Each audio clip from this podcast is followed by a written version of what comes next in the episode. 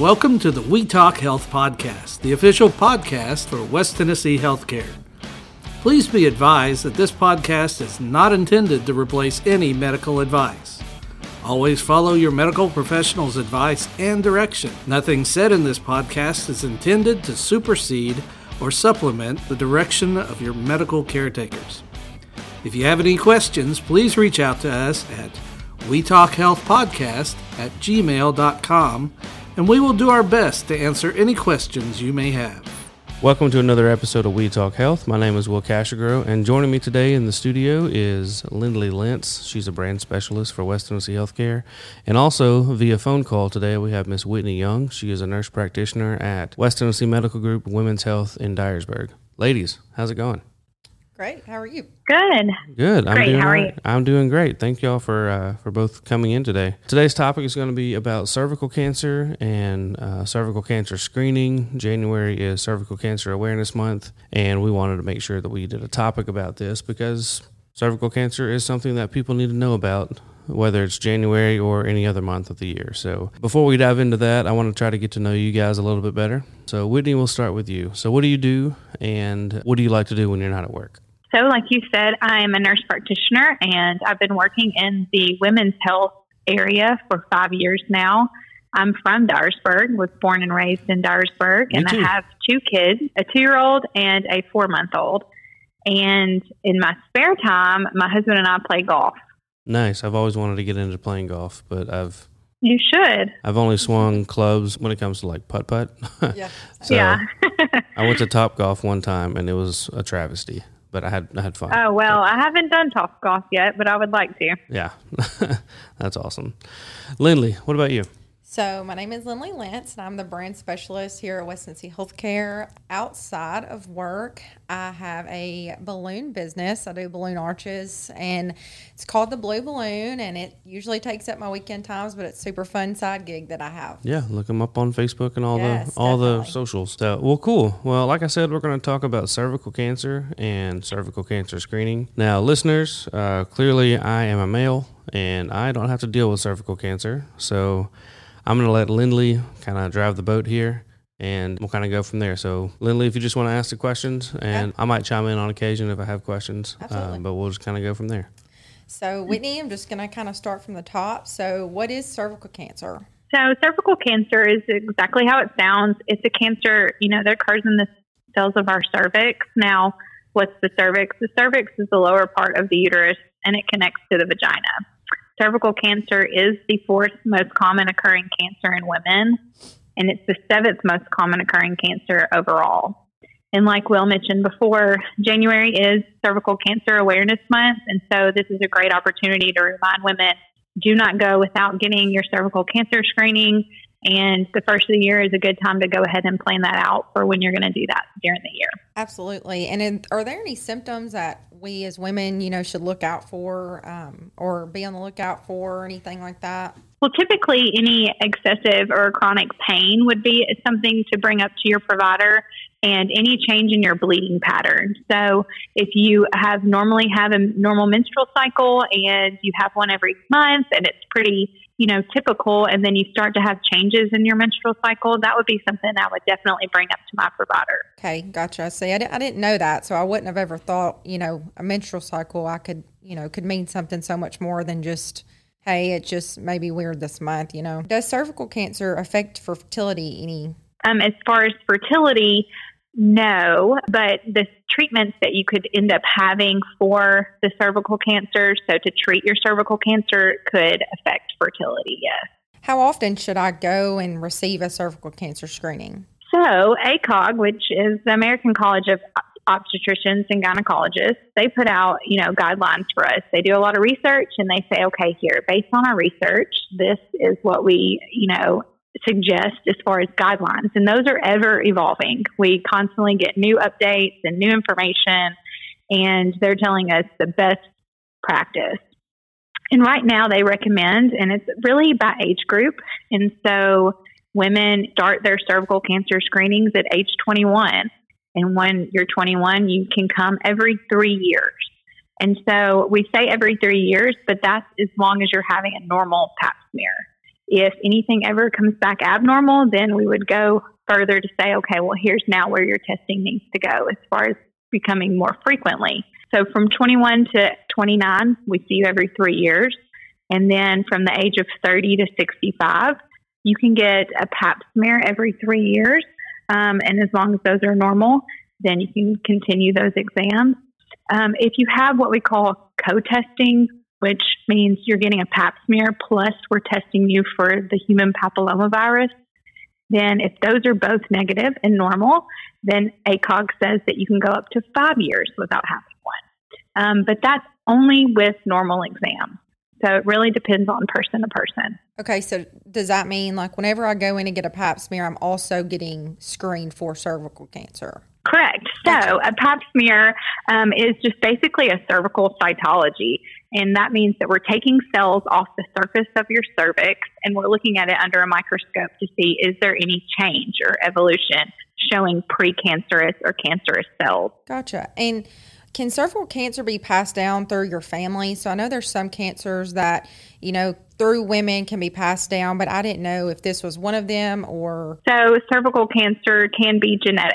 Okay. Just like ovarian cancer and breast cancer. Why are cervical cancer screenings so important? So, cancer screenings are so important because, just like with any other cancer, early detection is the best protection. So, as soon as we can catch it, the earlier we can treat it, and the better case we have overall.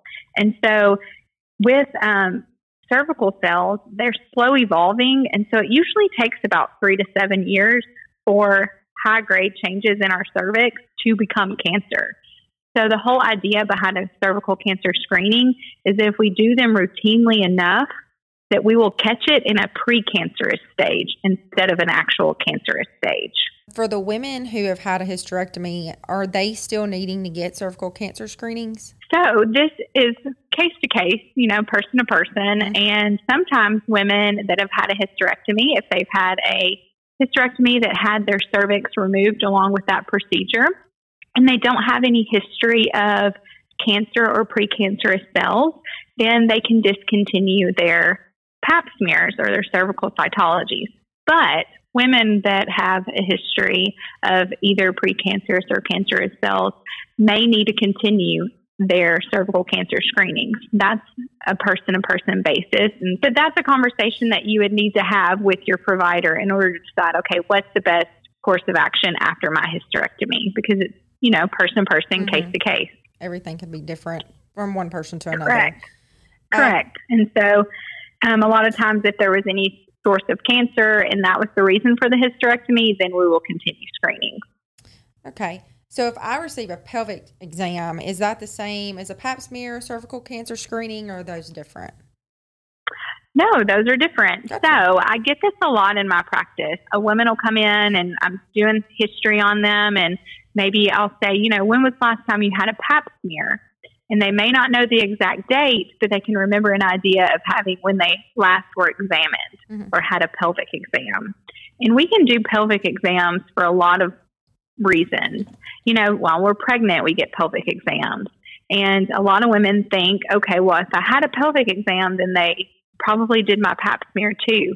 But that's not necessarily the case because sometimes we're just simply looking if we're having an issue instead of collecting cells for that cervical cancer screening. So that's a really important question to bring up. Anytime you have a pelvic exam with your provider, you can feel free to ask, like, okay, what all being resulted in this, or what all are we looking for? Like, the more questions you ask, the better, because then you're more informed on what exactly happened during that exam. That's a good question because it doesn't automatically mean that you had a cervical cancer screening. Okay, see, I never knew that there was a difference between pelvic exams and pap smears. I just always thought, you know, they kind of went hand in hand. Um, so can you go yeah. into detail a little more about what happens during a pap smear versus pelvic exam? So pelvic exam and a pap smear are similar in the sense that we can do pelvic exams and not do a pap smear. Um, we sometimes are just looking or feeling okay. um, for abnormalities. So if a woman is having um, pain and it's not time for her pap smear, if it's not due yet, mm-hmm. then we can do those for abnormal bleeding or we can do those for pain and discomfort and not actually take a specimen. And so, but then the specimen part where we're collecting the actual cells and sending them off for cytology, that is the pap smear. That's the cervical cancer aspect of it.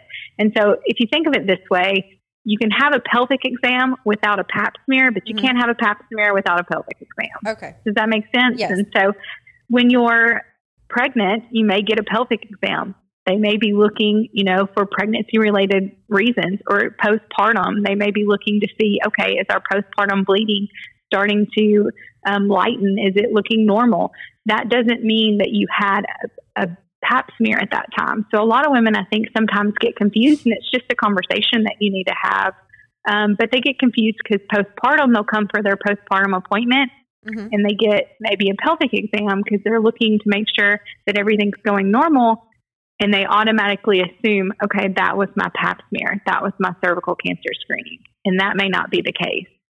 So, for us for women i know you said you know you start a cervical cancer screening exam at 21 do you recommend women or you know girls to start coming and getting examined before then or do you recommend the age being about 21 this is a guideline that has evolved over the last 10 years 10 plus years it used to be that we started cervical cancer screenings or pap smears as early as 16 mm-hmm. if a girl needed to start birth control, then she got a pap smear first. But those guidelines have changed, and due to the risk of that population of, of females, it's no longer indicated to get a pap smear prior to 21. But if a girl would like to, you know, start on birth control or mm-hmm. contraception, then she can come have that conversation with me. If she's not having issues or um, problems, then she will not necessarily require a pelvic exam. That is not a requirement in order to start contraception. So if she's not having issues or problems, then we can postpone that until a later time when she turns 21. Now, if a girl comes in and she's having issues or she has a certain complaint that may require a pelvic exam, then we would go in that direction, but it would not mean that she would need a pap smear. That's great information. I know that, you know, um, I have cousin and you know her mom wants her on birth control but she's terrified of her having to get a pap smear done. Mm-hmm. and, and you know she's a, at a younger age and I, I think that a lot of parents don't I don't know that. They think automatically if they take their daughters in to you know a female doctor they got to get a pap smear at a young age. So I think that's a great thing to throw in there you know that they do not have to. It's not completely required at a young age. So absolutely. And I try to when I have a younger girl that comes in 16, 17, mm-hmm. I try to get that out first. Like, okay, we can all take a deep breath and relax because you're not going to have to have a pelvic exam. This is just a conversation and we're trying to see what's best for you and what outlet of contraception you're wanting. So I know that that can be really intimidating for a lot of young girls. Mm-hmm. Um, so maybe getting that information out there that so the pelvic exam is not a required tool in order to get on contraception. So hopefully that will open up a lot of women's minds and young girls' minds so they're not as intimidated to come seek, you know, that treatment.